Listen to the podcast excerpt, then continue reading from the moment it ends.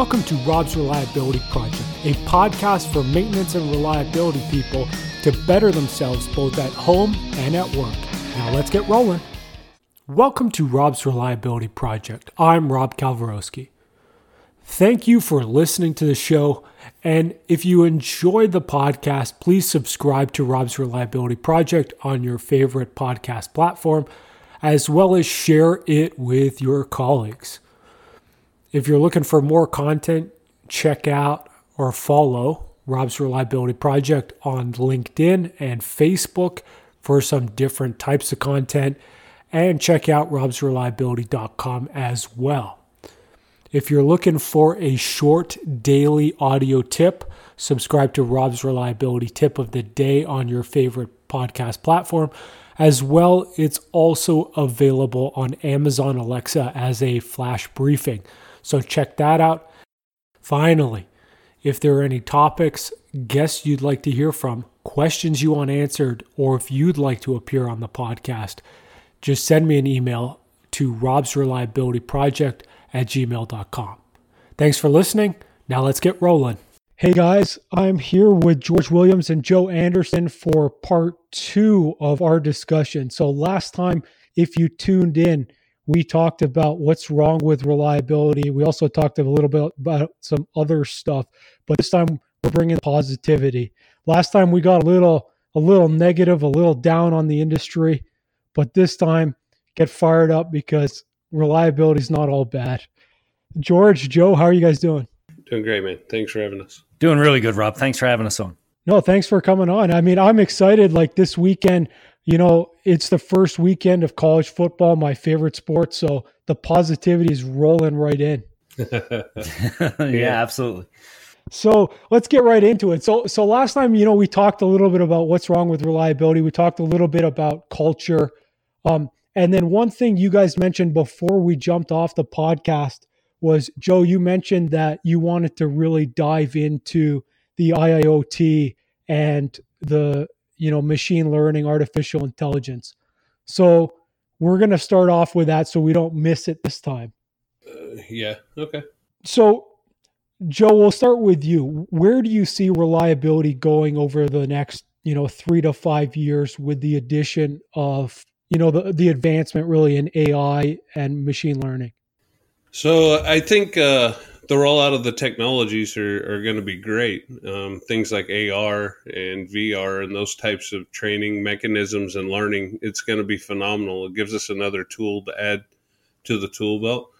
Um, where I see that it's going to fall a little short is um, we have so many people that you know at this point they don't even know how to fix something or what a tool is and we're going to throw these fancy gadgets and and all the stuff at them on top of the fact that uh, they still need to learn how to become a great maintenance mechanic.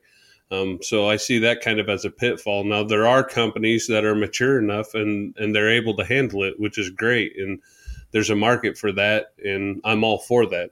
I'm not against the technology at all. I just think that um, we really need to get back to the basics and focus on getting people up to speed on how to be a great mechanic and and understanding automation and, and these technologies and so many people don't um, i think we push it because it's sexy and that's great and it's uh, it's great to talk about it's fun to talk about but it, if we think about it um, you know we're trying to push something that i don't think at least in this country we're really ready for unless you're a very mature organization. Like I said, if you're mature, all things are go.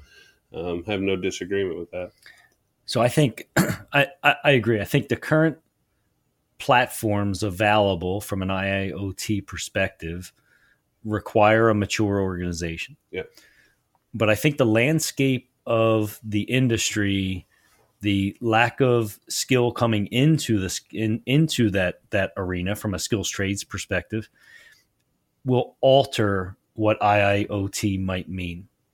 So, and what I mean by that is, I think it'll tra- it'll move from here's data and throwing data at you to making more of the decisions and and and simplifying your day to day work.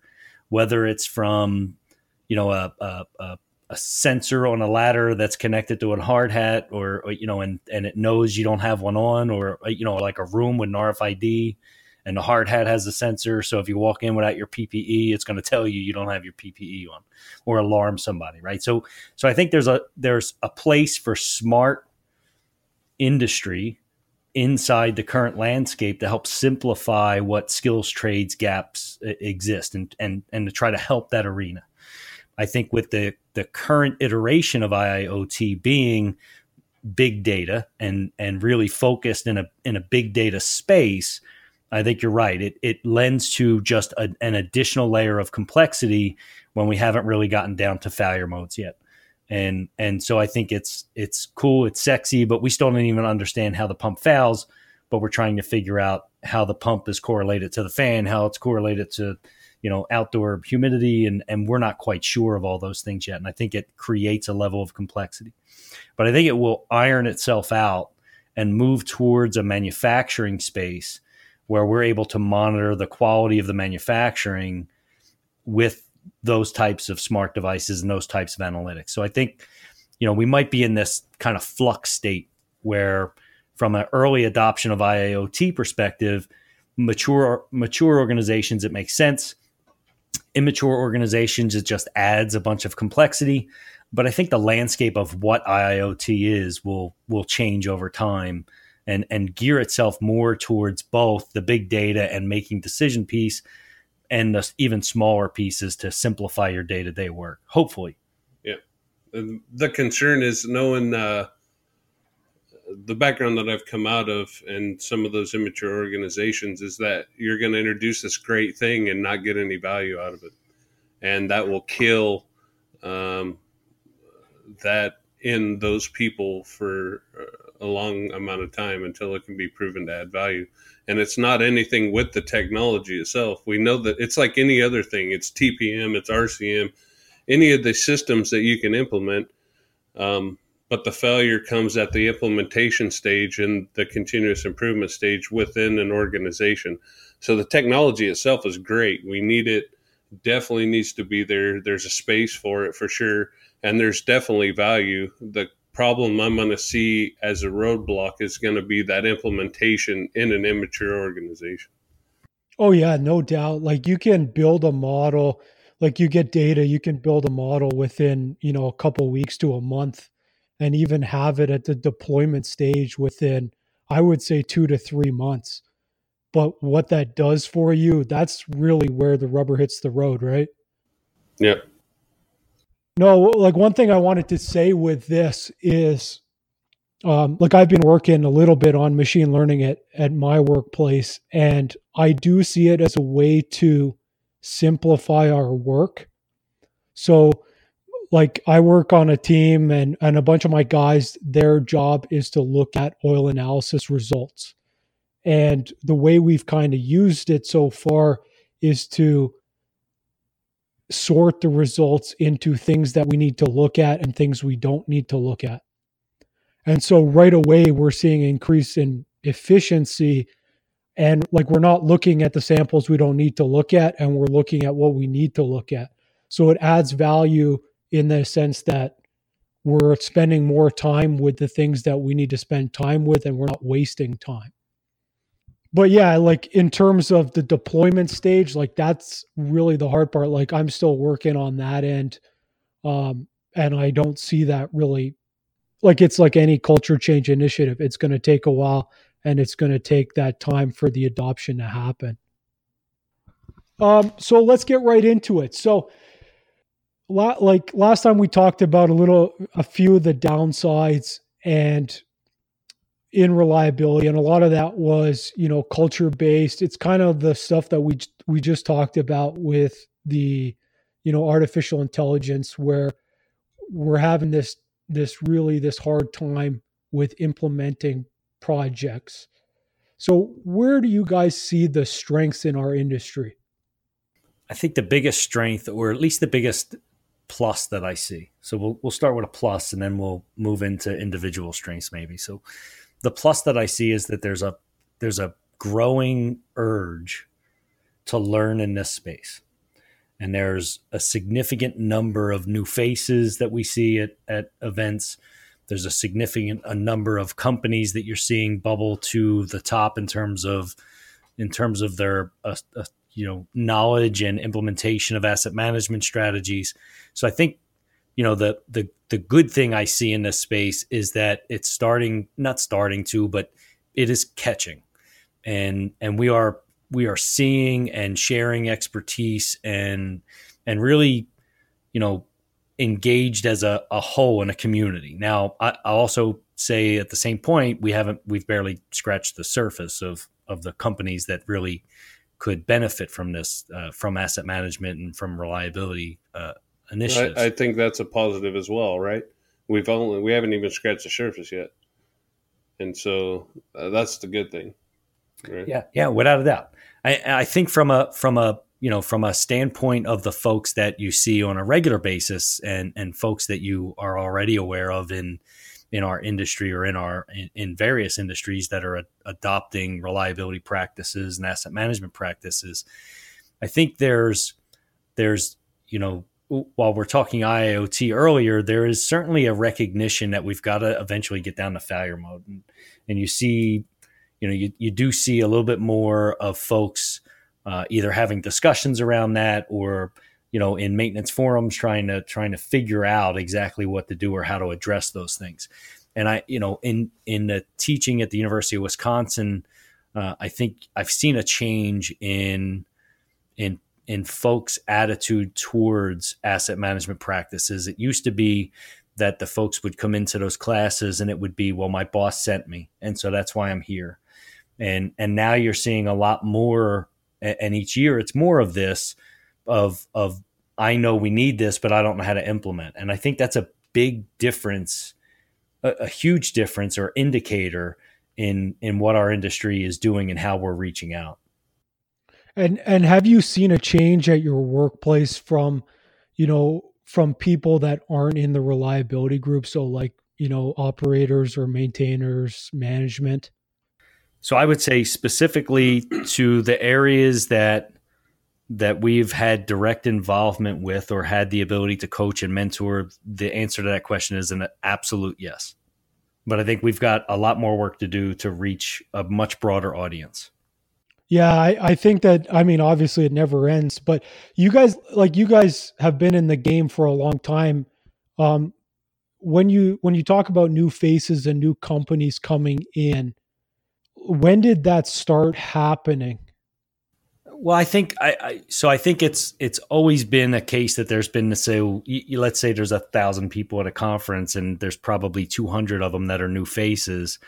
I just think now you're starting to see that three 350 of them are new faces, as opposed to you know uh, uh, 400 of them being vendors or associated um, folks, and and and then there being this chunk of people that you see uh, at, at very repetitive events, right? So there there's a a few dozen folks that you see at every event or or as many as you can because well quite frankly they're your friends and you want to hang out but but but, but uh, I, I think you know from my perspective the last couple conferences I've been to I've been surprised at the number of new faces yeah that was one thing I noticed at at the reliability conference was there was a far greater number of people that I hadn't seen before. And I think a lot of that, it might have been just the, the technology side, but it, it seemed like it was a different crowd than usual. Yeah, that's a good sign. Absolutely. One thing I did, I forgot to mention, but I wanted to talk about with uh, artificial intelligence was you you hear a lot of the the AI like data people, they talk about, you know, hey, just give us a bunch of data and we will make information from it. And I think that there's that's one thing that's kind of holding not only the technology back, but also the companies that are asking or like that are buying the technology. I think it's you really have to start with one, a question in mind, and two, the failure like reliability fundamentals like the failure modes like like you mentioned right like if you don't like a pump a pump fails you know six, seven, eight different ways. It's not an endless. It's not an endless uh, problem, and so attacking it in a way that's structured, that you know, like an RCM or FMEA type method, it works. Yeah, the the problem is is we have to give them that data, and if we don't know the data, how can we give them that data? And then the second piece is, have you ever dealt with an IDT department and tried to get data out from your site to somebody else? Offsite I mean, sending it out I mean, network. Yeah, yeah. Uh, that that's not going to happen. so, so uh, they're very strict on on what data can go where and that type of stuff. Um, so that's always a bottleneck during the implementation. I, I, and I think you you know you bring up a good point, Rob. It, it's about application, right? So so there's not you, you've got to make sure that you're applying whether it's IIoT or RCM to the right equipment. You're, you're not going to do an RCM study on your fractional horsepower pump that's uh, you know spewing some domestic water around. You're you're you're going to do RCM on your critical lines and your critical equipment. And so uh, and, and, so I think the same thing applies with any tool. I don't I don't think it's restricted to IIoT. I think it's for any of the approaches or methodologies, and and many of them work. Uh, it's about the application and making sure you're applying it appropriately. And I think that ties back to value as well. You you you don't collect predictive maintenance data on everything just because you can uh, it, it's expensive, and so you know, and and you've got to selectively make sure you're collecting the right information. Now, I, I, I say that in in a little bit of jest because one of the things I I use as a mantra is that you can always choose not to use data you've collected, but you can never choose to use data you didn't collect. So, um, from an IIoT perspective and from an information in your CMMS system, I'm a more the merrier kind of guy, but it still has to be it still has to add value and it still has to um, be cost effective. Yeah, I think cost effective is a key point. So there's certain industries that they don't care about the price tag because of the need for it and the use for it. But most manufacturers in this country employ under 100 people and they're single entities. They're not big companies. So we're going to push out uh, a lot of these smaller manufacturers by talking about this great stuff that they're never going to do because they can't afford it and, and that, that type of thing you know? So that's always a downfall. Especially when there you know you you had mentioned well you can just do an art if you if you do an FMEA or RCM on a pump there's only so many different ways it's going to fail. So a structured approach makes sense. And I think that's the the same thing right? Like you, you've got to understand what your cost benefit analysis is for each of these each of these approaches or technologies. And it's it's not necessarily can i afford it or can i not afford it but what is what is appropriate? And and then can i afford appropriate right? I, I mean it's yeah. you, you, know there there has to be value back to the business when you when you go to take on an effort like this. And if a structured simplified approach works great. And sometimes you can get 80% of the value for 20% of the cost, right? If you're using a different approach. So, you know, I, and I think that is really why a, a, a good knowledge and understanding of all of those approaches and a good knowledge and understanding of asset management, operational and reliability practices is critical. I think if you, if you, you know, and, and the same reason, and, and the reason why we go to so many events, you know, as many as we can, is because you know you, you have to be continually learning. And i think if the more folks reach out and get that base understanding and that broader knowledge then it, the better it would be for their companies because they're making better choices. Yeah and like relating it back to the business like the the economic value which was something that you know we talked a little bit about last time. Yeah so I guess I guess the next question would be when we're talking about our industry, do you see a difference between the like the vendors, the consultants, and the people who are practicing in terms of um, like the knowledge level and the experiences and and that kind of stuff?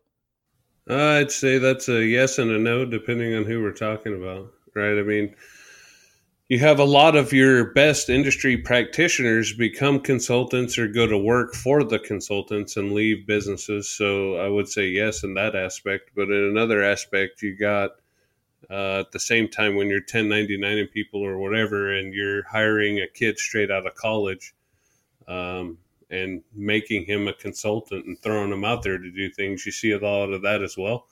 Um, so uh, I would say it's about the same uh, in the industry versus uh, companies. It just depends on who you're talking about and which company and those types of things. Yeah, I agree. I think there's. I think you know. I think you know the the common opinion would be that uh, those those who can't teach, right? So the consultant industry would be the the folks that aren't practitioners, but that's not really the case in the reliability space. I think most of the consultants that that that I know have either been with those organizations for a very long time and are very astute at their frameworks and approaches, or they were practitioners. Yep. And I think I think what separates the two is is you know a couple of things. I think as a practitioner, you want embedded loyalty and and you have this drive and focus towards your organization. And I think as a consultant organization, you you're a consultant, you like to help a lot of folks and, and you're looking um, for a lot of small achievements and and and don't necessarily need to see the tie back to uh, say a widget getting manufactured. So I, I don't necessarily know that there's a, a a gap or a delta because of one or the other. I think they're individuals, right? I know practitioners that are phenomenal, and I know consultants that are phenomenal. Yeah, absolutely. I think that it definitely depends on who who you talk to and I, I think each and, and kind of along the same lines is each person that we talk about has different strengths and weaknesses. And so it's not really there's no real good generic rule about it. Yeah but i could also give you a list of consultants that i've worked with that aren't known in the industry but are considered reliability consultants that i've had to train myself as a practitioner because of their lack of knowledge. So, you know, it, like I said, it, it kind of goes both ways. I mean, I, have dealt with that here recently. Uh, you know, and, and folks rely on consultancy. So, and, and consultancy is a, a necessary industry. So I, I think, you know, and, and Joe's right, because I've absolutely seen consultants come on site that uh, say, yeah, we do asset management, and they're a they're a you know a different type of consultant organization, and no, they're they're not experts in asset management, but they you know 1099 somebody that used yeah. to be a maintenance manager, and they're very so, good. They're very yeah. good uh, lean practitioners or something. Yeah. Uh, but they say they can do asset management, and so I think it's it, one of the things we should we should you know just throw a piece of advice out there is that if you are looking uh, to hire a consultant organization, make sure you understand the the expected value and exactly you know be very detailed in what it is you expect a consultant to hand over in terms of deliverables uh, so that you can make sure that it aligns with your business goals. And and you know eh, if, if your business objective is to have a, a phenomenal planning and scheduling organization you, you know is a two day training class really what what is the right solution? And i think you know you should be looking back at your just like any other scenario looking at your business goals looking at your business objectives and then deciding what it is that deliverables need to need to deliver in order for you to be able to sustain that that value. Uh, and i think a lot of times you know and i've had personal experience in previous organizations we set either outsourced providers or consultants up for failure. We we bring them in we tell them exactly what it is we want we don't allow them to give us their expertise. We just say this right. is this is exactly we what I want you to do, and this is yeah. what we want to do. And, and, the consultant's going, yeah, but that's not really going to work. And you go, well, I don't give a crap what you think. I'm the I'm the yeah. one writing the check, and and so you know, and they bring them in, and and then it fails, and they go, oh, that consultancy's terrible. They come in here and did a terrible job. So so you know, you really got to develop partnerships, whether whether you are the practitioner and looking for a consultancy, or you are the consultant trying to trying to get your foot in the door with the practitioner eh, you know it's really about understanding the business objectives and building that relationship. And also i would do research on who it is that they're going to send to you. Uh, does the person they're sending have the credentials? It's great to have a big name backing you, but if you're going to send me a new hire that's new to the industry and I'm trying to be the best that I can be, is probably not the person that I want. Now, if I'm going to do administrative work or I got something else, I could do that just fine. But if it's going to be the one training my guys that hasn't ever done it himself, it would be hard for me to want to hire the guy. Um, you know, so you got to kind of do it that way. And then from a practitioner perspective, the one thing that I've always done and I tried to get better at was uh, growing my vendors with me, right? Not just consultants, but even vendors, say the Grainger rep or the IBT rep or whoever. I would sit them down, and I failed early on thinking that I would spit out what my expectations were and thinking that they would get it and they would, you know, provide the best service possible or whatever. But in order to become more proactive, every single vendor you deal with has to have that level of expertise. The problem is, is they're not going to. So you have to grow them with you and develop them with you. So what I did is I would always set them down. I had a basically a little contract and I went over what my vision is for my department, what my goals were and how they contributed to that. And then what I can do for them as a partner to help benefit them in their career. So the sales guy always appreciated it because I, I'd say, look, you could take everything I'm going to teach you and everything you're going to learn and apply it to other customers and grow your network and your sphere of influence. At the same time, you're helping me become better at what I do. So I would give them a list. We would sign this uh, document and I would keep it stocked. Um, and I would come back to it. And one thing I'd make them do is I, you know, for example, if it was a Grainger and we were working on storeroom improvements, I would make them provide uh, one best practice every quarter to me that we can implement in our storeroom. And I would have them track the cost savings and cost avoidances that they have brought to us. And we would capture that quarterly so that I could show the value of having this vendor plus the value of what we're doing in the storeroom. I could share it back to the organization. And I would meet with them on a quarterly basis and if they weren't providing that value, I would put them on a 90 day plan, improvement plan. I'd give them a list of things that I expect them to improve on. If they didn't improve on it, then I would start searching out for other vendors. And I've never had to put anybody on an improvement plan. But the good thing is, is running that document through your legal department, you can use it against them to break a, even a corporate contract, right? Is you have the documentation, you did all the stuff. They're not providing the service that under contract they're supposed to, and that always got me out of having to use say say one group as my preferred supplier and I could go back and use another group because I had this documentation and they didn't fulfill their end of the bargain. Um, and so, in order to get better, you have to have everybody at that level. And I think for the most part, vendors are pretty receptive to working with you to get you what what you want. I I, I, uh, I would agree. Sells, right? yeah, I would agree. I think you know it benefits them in a long run um, to build a relationship. So they'd be foolish to to come in and do anything different. The only thing they didn't like is that I forced them to study, but they got over that fairly they got over that fairly quick. I used to put I used to put in the uh, when I was responsible for uh, asset management on a regional level. We used to put in the objectives of the planners that they had to read a technical manual on one of the pieces of equipment that we have. Is so annually they had no choice. They had to read like you know whatever the piece of equipment was. They had to read the technical manual for that piece of equipment. yeah, that's great read.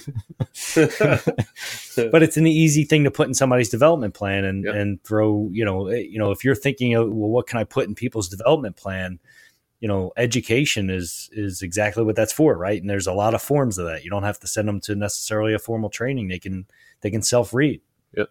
Yeah we just hired a couple new engineers and we got them reading uh ramesh's book uh like maintenance and reliability best practice and then the doc palmer planning and scheduling book. Both yeah, phenomenal. yeah ramesh is great. So uh, a couple more questions. So the you guys um like this week, uh, the Paul Crocker podcast is up, and you guys gave him a shout out at the reliability conference for being one of the people who, a practitioner who does his job really well. Is there anyone else in our industry? I guess you guys just gave a shout out to Ramesh, but is there anyone else in our industry that you want to give props to? You know, I, well, before we move on to that, I Paul's my hero. I'm just saying. Paul, yeah, me Paul's, too. Paul's yeah, phenomenal. So it's hard to it, put somebody at Paul's level. I think there's, you know, there are a lot of people I look up to, uh, and a lot of people that have helped me along my career path, and many of them are completely unknown in the in the world of asset management. Um, and then there are folks inside asset management that have certainly helped me. And I'd, I'd hate to on the spot kind of exclude anybody in a in an individualized list.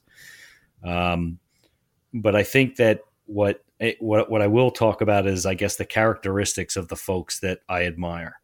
And I think that the characteristics are are really about people that have a dedication to their craft and people that continually learn and then try to share that that knowledge and understanding and and i think you know paul fits that mold completely um, and and so does ramesh gulati uh, i think there are a significant number of people that that that are that are in that category and in that arena um, you know and and again I, I don't really want to single a whole bunch of people out and and then unfortunately exclude somebody and then I got to get 27,000 emails. But, um, you know, I think that the characteristics for me uh, are, are really people that, that continually are, you know, they're humble. They continually look to learn and then they are open to sharing that knowledge and, and developing their network. Yeah, I would agree with George. But I'll give a shout out to three people. I won't say the last names, but Joe, Patrick, and Trevor. Uh, I love you guys, man. I look up to you a lot. Not you didn't say George. Uh, George too. George George Williams. I'd like to give a shout out to George Williams. no, yeah, like I, that was one thing. I, I guess I think is a strength in our industry is just the like the networking and the the community like everyone's willing to answer questions everyone's willing you know to interact with each other and like it's something that i've really seen just starting the podcast like i'm reaching out to people that i've never met and they're like oh yeah hey we're we're happy to jump on there and talk about what we know like you guys are are two of those people so i mean thanks for coming on for sure yeah i appreciate that and I'd agree. I, I think in this realm, um, most people want to see you succeed, and they're going to do everything they can do to help you succeed, and that's I, what I enjoy about it. You know what's amazing is you know I've I've I've been responsible for for asset management at a global level, and have and have, and have been to sites all over the, the all over the world and, and different types of cultures,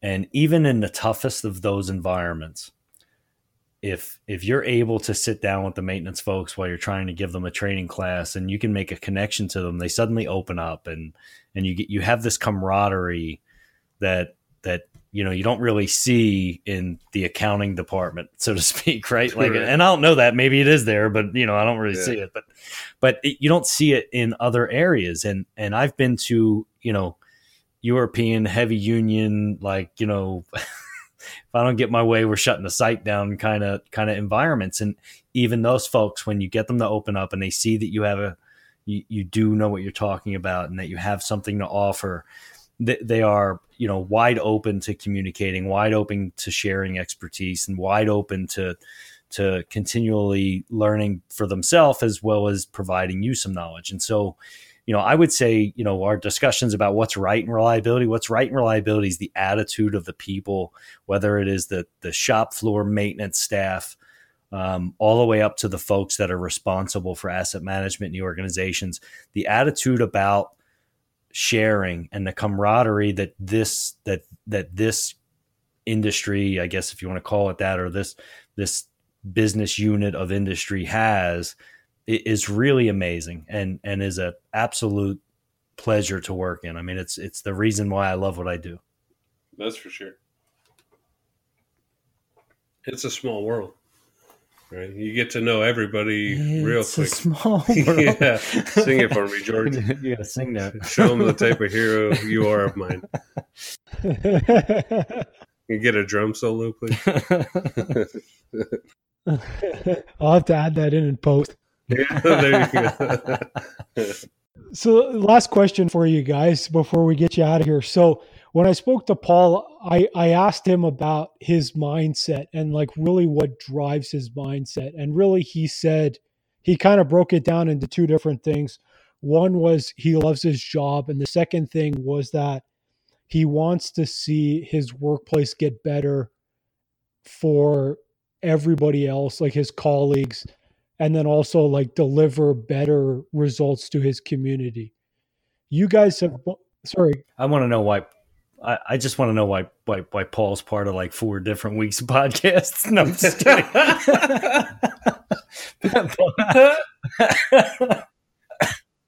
well, I did do, I think I did do three or four recordings with him, and we only released one podcast. So yeah, yeah. He he kept pinging me, going, "We're gonna re-record this. Paul's great. He's he's so fun. He's great." So I, you know, no, they were they were great discussions. Absolutely. Yeah, yeah. so, so I think, um, wow, what's what's my mindset? Um, whew, I, I I just have a I, I guess you know my father instilled in me a really good work ethic, and and I don't ever like to foul, and and of course I I do, and I acknowledge that, and I'm happy for that because it allows me to learn and and gain experience. Um, but but I try to I, I try to consistently be who I am on a daily basis. And I don't know who else to be or how else to be. And if those characteristics make me successful, fine, but I'm going to live by them either way. And I think my mindset is just be myself. And, and because there's not anything else you can do. And I think when I, when I reflect on that from my, from, you know, um, if I, you know, kind of look in the mirror and do my daily affirmation, it's it's really, you know, you work hard and and he's and good you, enough. He's smart enough. You know, I, I, I try to work hard. I try to create net uh, a network, and I try to make connections with people, and and really those are the things that drive me every day.